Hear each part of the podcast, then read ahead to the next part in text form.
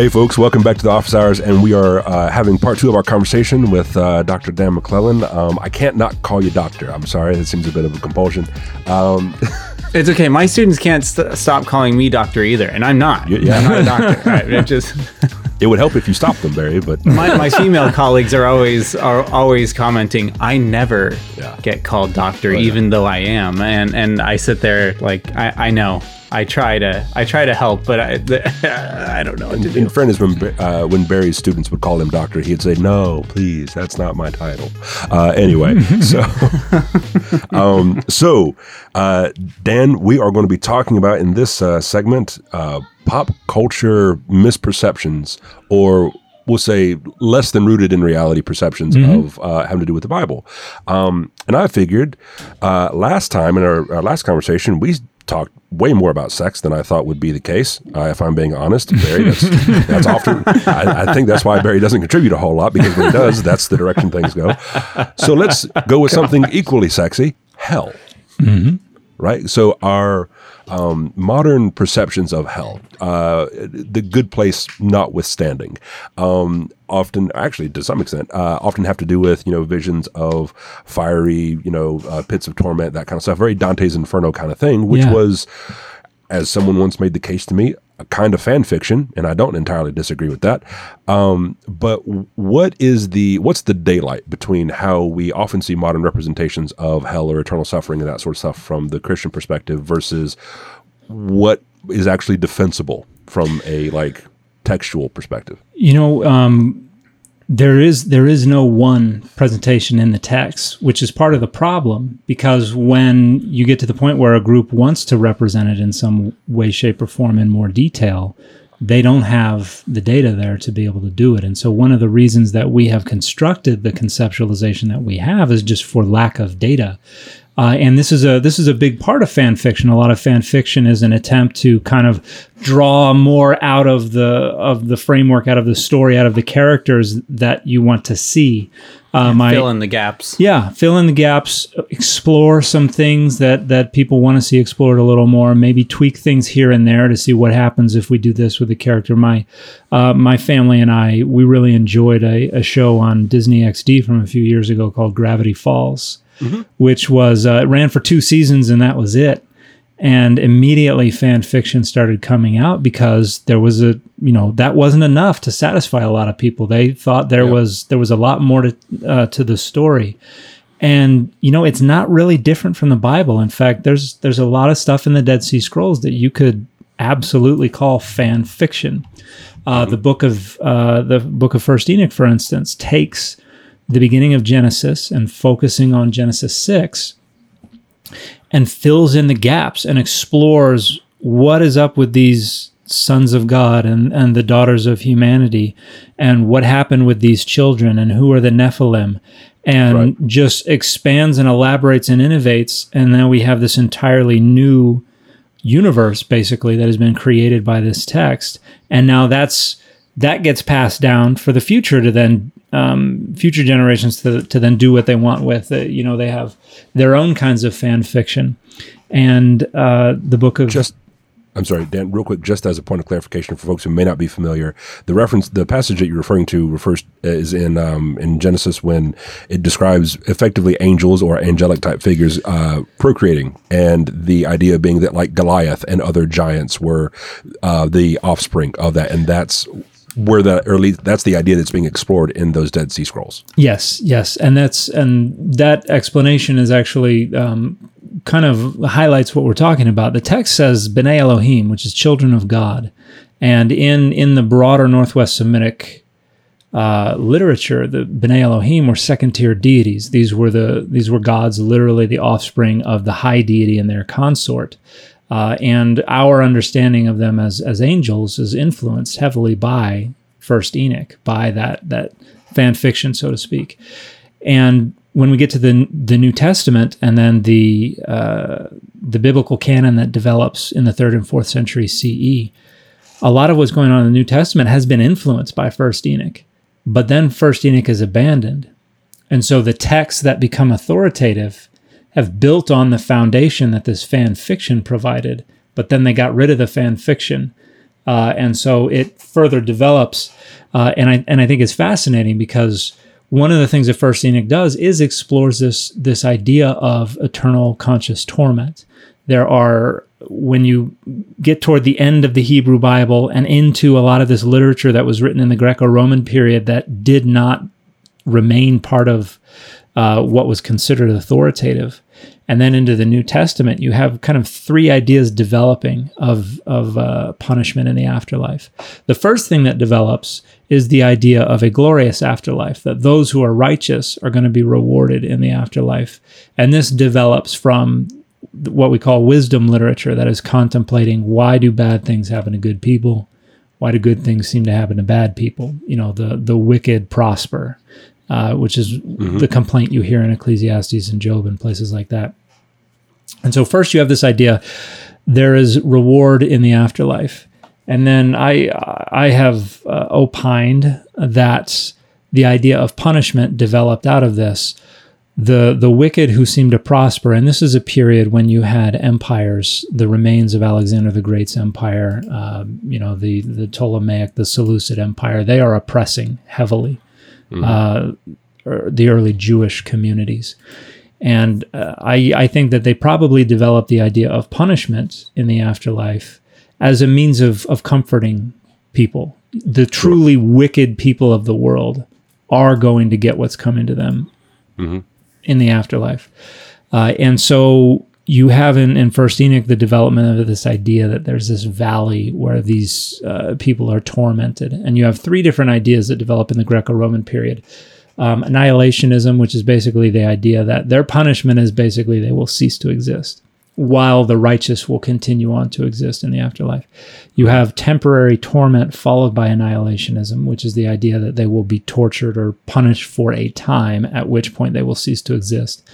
And then you have uh, eternal conscious torment, the idea that their afterlife will be eternal punishment.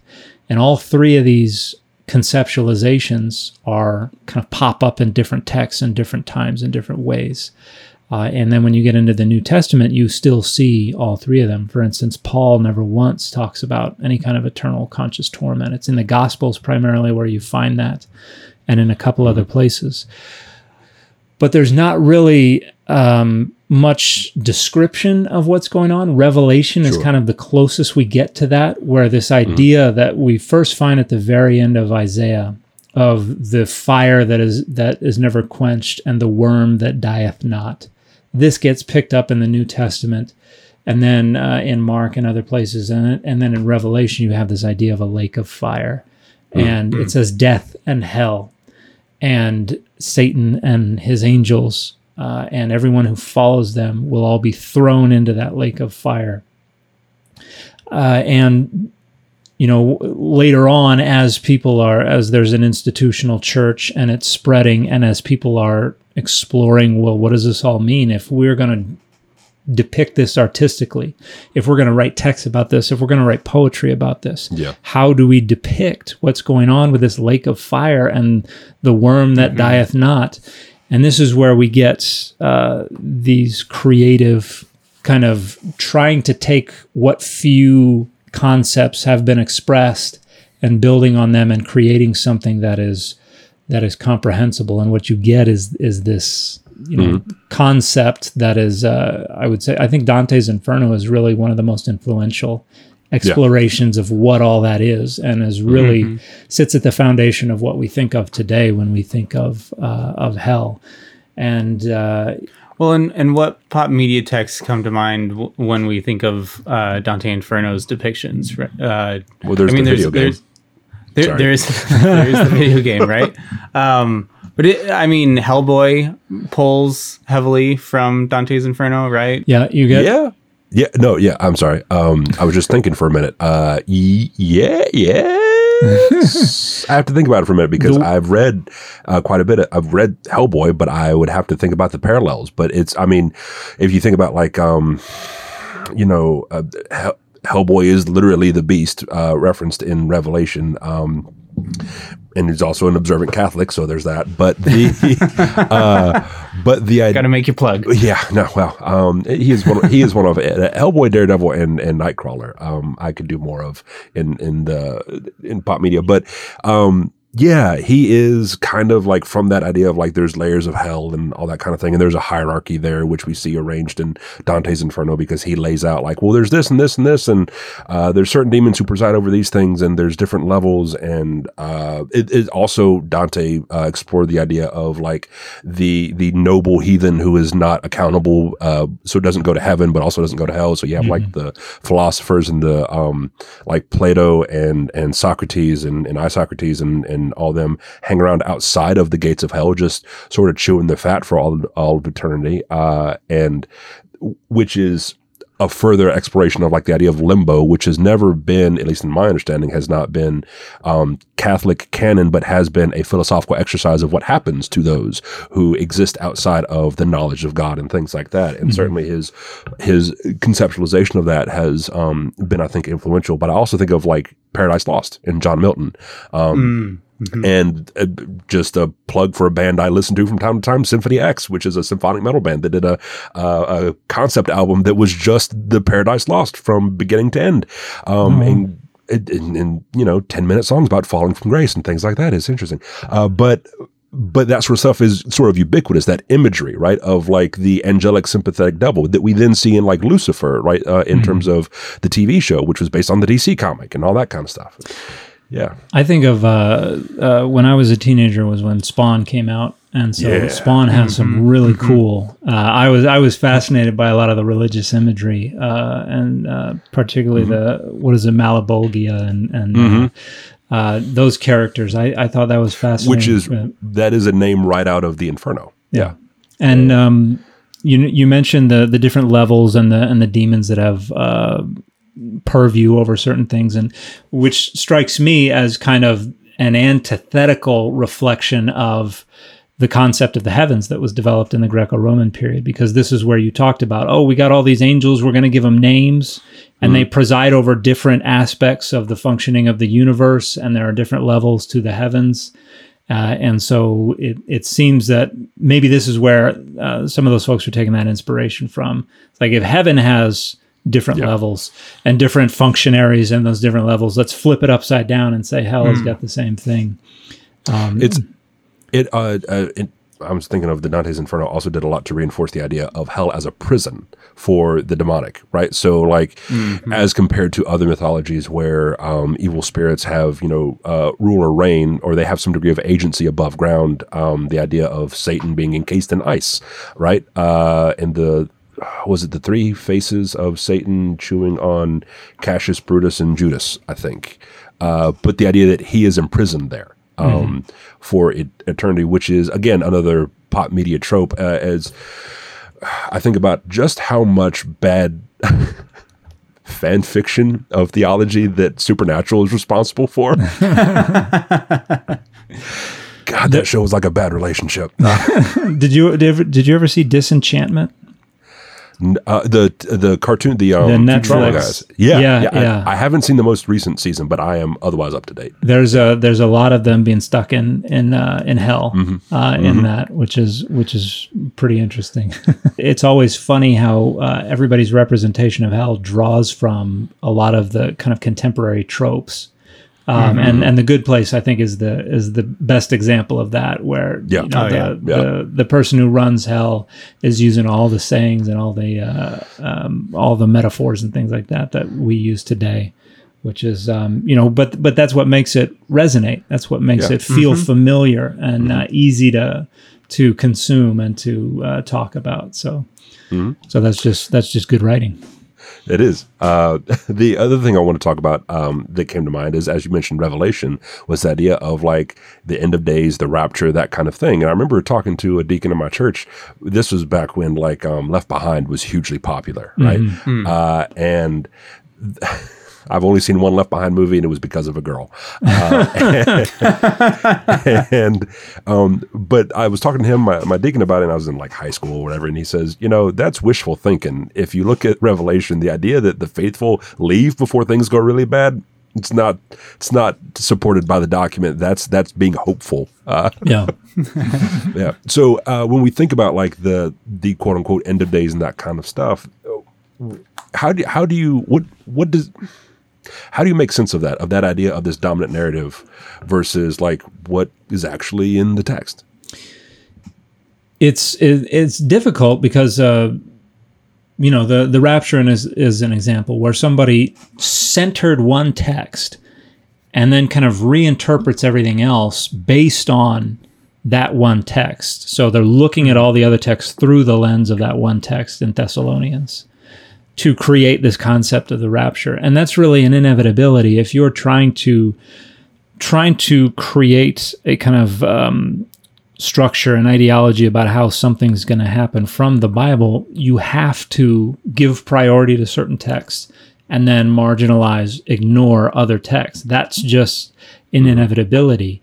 Uh, and so, Is that more of an inevitability just because of uh, the diversity of perspectives that are part of the amalgamation of what becomes the holy text and and so because of those differing perspectives we have to like centra- centralize a, a particular interpretation if if we're looking for a single interpretation, I, I think that's exactly what it is. Uh, for instance, the idea of you know, are you saved by grace?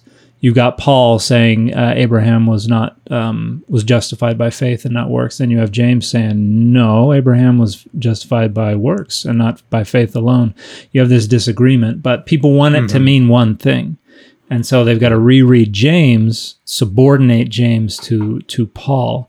And so and that and I think that is an outgrowth of the of approaching the text as all inspired. If it's all inspired, there's got to be some single message in there. It's got to it's all got to share its roots in in something.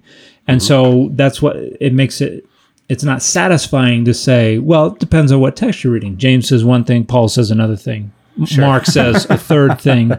Um, and i guess if we're searching for answers to our questions it's hard to get the response kind of depends depends. on who yeah that's that's not a satisfying end Yeah, and and I and I think that the that has to do with what people understand the the scriptures to be. I mean, if if you Sure. if you want to think of it as you know a fount of inspiration, if I want to go into the text just to be inspired, just to find um, some inspiration in there, then then maybe it's not as important that it be univocal. But but for somebody Sure. who wants to say this is God's own voice, and Mm-hmm. I I need to know precisely how things are going to go down in the future, they have to pick what's going to be the center, and then they have to pick what's going to be subordinated to it. And uh, the the idea of the second coming is pretty consistent throughout the New Testament, but you have texts that were written within a generation of Jesus, and then you have texts that were written well after um, that first generation was gone. And so, if you look at, if you kind of order them based on how uh, we think they were uh, written um, chronologically, you see, okay, it's happening, it's happening, it's happening, hasn't happened yet. Okay, well, we don't know when it's going to happen. It's, Amen it now, guys. it's still coming. Yeah. Um, but but you see, you know, Paul saying stuff like we don't have time for kids. It's you know, Yeah. the time is short. And then when you get into uh Timothy and Second Thessalonians and texts that were written decades after Paul's death, but are still eh, pretending to be Paul, they're talking about, oh well, all this other stuff has got to happen first. Ah, and yeah. and this is and this is renegotiating how this is all going to go down.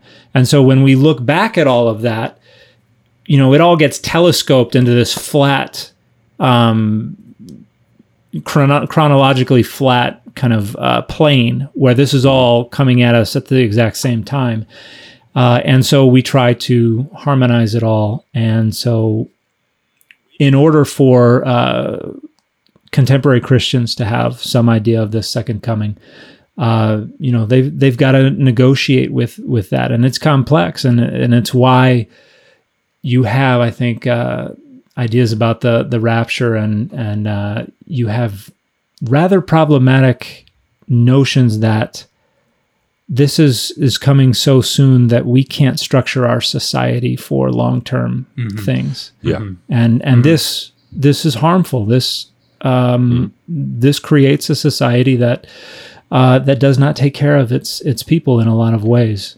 And It is a it is sort of an endorsement of a sort of uh extractive nature uh, nature or approach to our society of what will benefit us in the moment, uh, not thinking about the longevity of it. Sorry to cut you off there. No, no, no. That, that's and and I think, for instance, uh, the way we the way America talks about Israel is largely a function of this notion that Israel becoming a state is the um, you know opening the the seal to the end times, and uh, and a lot of evangelicalism is is focused on that, cares about Israel and so as a state maybe doesn't care about Judaism or, or Jewish folks around the world, but is very concerned about Israel as a state uh, because this this plays into their ideas of, of the second coming and the end times.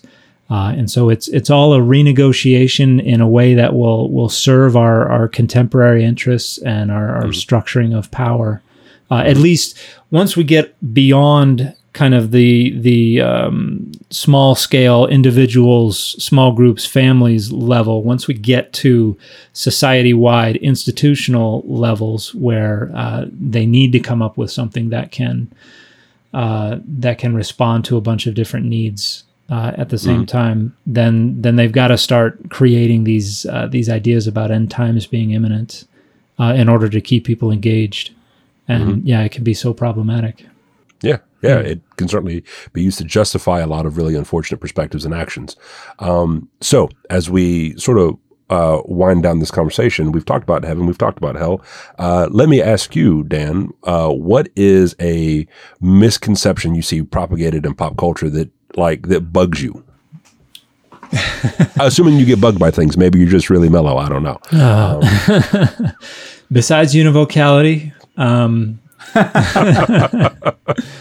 that's uh I, I think the idea there's an idea that I see quite a bit that uh particularly the Roman Empire, but sometimes they talk about uh, Christian leaders have just manipulated all of this and particularly religion in order to control people. That's a pretty widespread thing that I've seen, not just on social media, but in a lot of, of, of uh, different venues that religion is about control.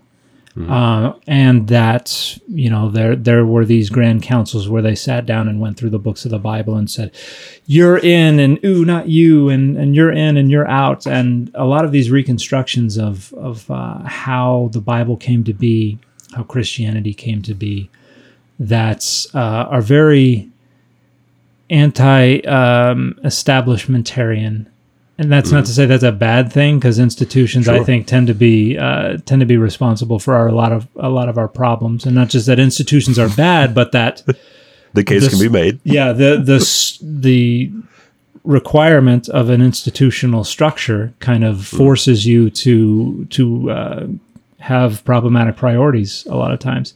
Um, so there's there's a lot of uh, there's a lot of trying to um, um, put all the blame on institutions but a, a lot of the way that is done popularly is wildly inaccurate there's a common misconception. This isn't necessarily related to the Bible, but like the uh, perception that uh, um, I was going to say St. Patrick Stewart. No, um, St. Patrick. St. Patrick but yeah, St. Patrick uh, was responsible for like the genocide of uh, pagans and that kind of thing in Ireland, and that's what the metaphor of driving out the snakes was, um, which is not historically accurate for a variety of reasons. Uh, a lot of those faith practices had already been in somewhat decline. Not to mention, a lot of them coincided alongside Christianity in the way that that often happens, and there are a lot of good reasons to criticize the church and especially the church's activity in Ireland. that ain't one of them. Yeah. like, we we can We talk about we don't need to make things up in order to be critical. there's yeah. Plenty of stuff there to critique and to and to absolutely grapple with, but let's keep it rooted in reality. I, th- I think I've, uh, my wife and I have really got a kick out of uh, Derry Girls. Have you heard of this show? I know of the show. Oh, it's so good. Uh, but but that's about the troubles in Yeah. uh, in uh, Northern Ireland uh, back in the I think the nineties. But um, the, but they they make light of it in a lot of ways. To, Um, and and I would say one. I, I did think of another thing. The whole idea that that Jesus uh, was created based on all these ancient Egyptian deities and things Ah, like yes. that, which I see all the time. Oh, it's so frustrating. Um, well, th- there is there is this weird esoteric approach from a few different perspectives. I'd say more fringe aspects of like linking together hi- major historical figures. Um, so I, I'm thinking of like there's.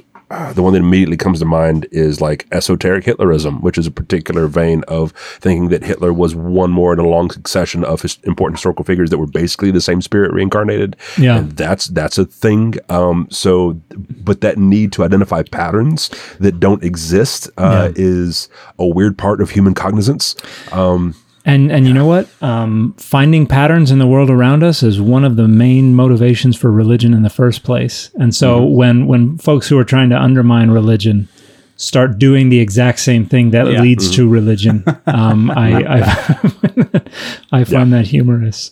Um, well, and and there's that whole thing about like I have not engaged in this um, journey myself, but I've seen other people talk about like deconstruction uh, and that kind of thing, and how it is very tempting to just recreate the uh, evangelical. Uh, often people folks deconstructing from evangelicalism or fundamentalist Christianity, and then just recreating that with a different dogma. Yeah. Um, I, I think it- yeah, yeah. see that all the time. I, I think you see uh, post post religious folks, uh, atheists that that are taking the kind of the same frameworks. They're just mirrored uh, in the other direction, and um, it's because that yeah they well there are a lot of reasons for that, but we could keep going, but we should stop. Uh, and um, where can people find you and support you?